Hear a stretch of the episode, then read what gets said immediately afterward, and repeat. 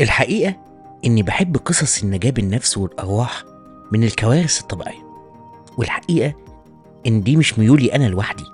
ده ناس كتير جدا حوالين العالم بتحب نفس النوعية دي من الأفلام وده في رأيي له سببين. السبب الأول إننا بنتخيل نفسنا في نفس السيناريو وبنعجب بالأفكار الذكية والجريئة اللي بياخدها أبطال الفيلم. والسبب التاني هو إننا زي ما نكون بنرسم حوالين نفسنا دايرة بتحمينا من الأخطار اللي إحنا بنشوفها على الشاشة.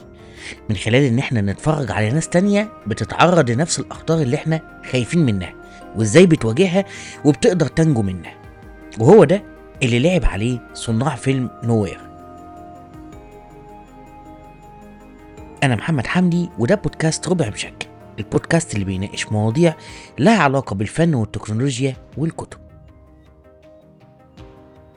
فيلم نوير بيحكي عن زوج بيحاول يهرب مع زوجته الحامل من اضطهاد الحكومة اللي بتقتل كل الحوامل في خطة مستقبلية لتحديد النسل. لكن خطة الهروب دي بتتحول لكارثة لما بينفصل الزوج عن الزوجة وبتلاقي الأم اللي هي في أيامها الأخيرة قبل الولادة نفسها محاصرة في حاوية بضائع ضخمة في نصف المحيط بدون أي فرصة للنجاة. باستخدام البضائع المتاحة قدامها وبكتير من المعجزات والصدف الغريبة بتحاول بطلتنا اللي هي ميا اللي قامت بدورها أنا كاستيليو إنها تفضل على قيد الحياة في وسط ظروف مناخية وبيئية في غاية الصعوبة. ظروف خلت الواحد يعني حاطط إيده على بقه من كتر المشاهد الصعبة أو حتى لمجرد تخيل إن هو في مكانها. ومن هنا بتيجي عظمة المخرج ألبرت بينيتو إنه بيصور لنا الظروف الصعبة اللي البطلة عايشاها.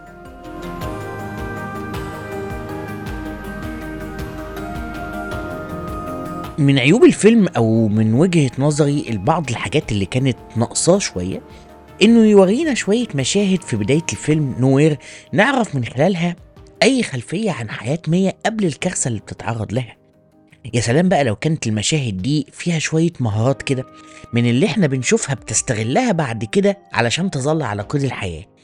فكرة إنك تأسس في السيناريو آه، بتاع الفيلم بتاعك لمهارات خاصة عند البطل أو حاجات إضافية هيقدر يستغلها بعد كده بتكون ممتعة جدا للمشاهد. وده للأسف ما كانش موجود قوي في الفيلم.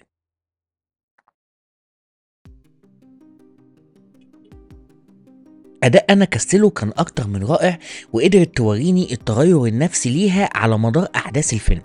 من واحدة فاقدة للأمل لإنسانة بتحاول إنها تبقى على قيد الحياة بأي شكل ممكن. ده ممكن يورينا إن الحياة دايما بتنتصر إن البقاء على قيد الحياة دايما بيدفع البني آدم إنه يعمل أقرب وآخر التصرفات اللي كان ممكن إن هو يعملها.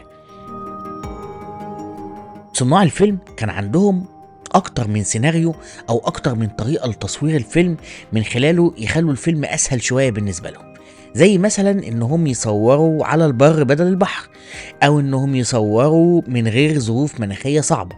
لكن واضح إن فريق العمل بالكامل كان دايما آه، مختار الطريق الأصعب في تصوير أو تنفيذ كل حاجة في الفيلم.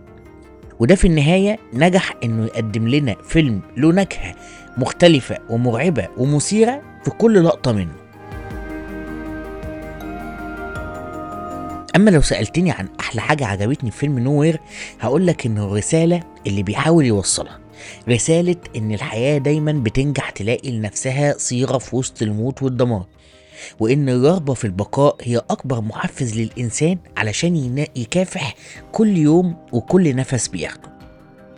آه حكمة أو عظة إحنا محتاجين نعرفها ونتمسك بيها خصوصا في الظروف الصعبة اللي بتمر بالمنطقة كلها في الوقت الحالي اللي إحنا فيه. بتمنى إن مراجعتي للفيلم تكون عجبتكم وبتمنى إنكم تتابعوني في الحلقات الجاية علشان اللي جاي أقوى بكتير.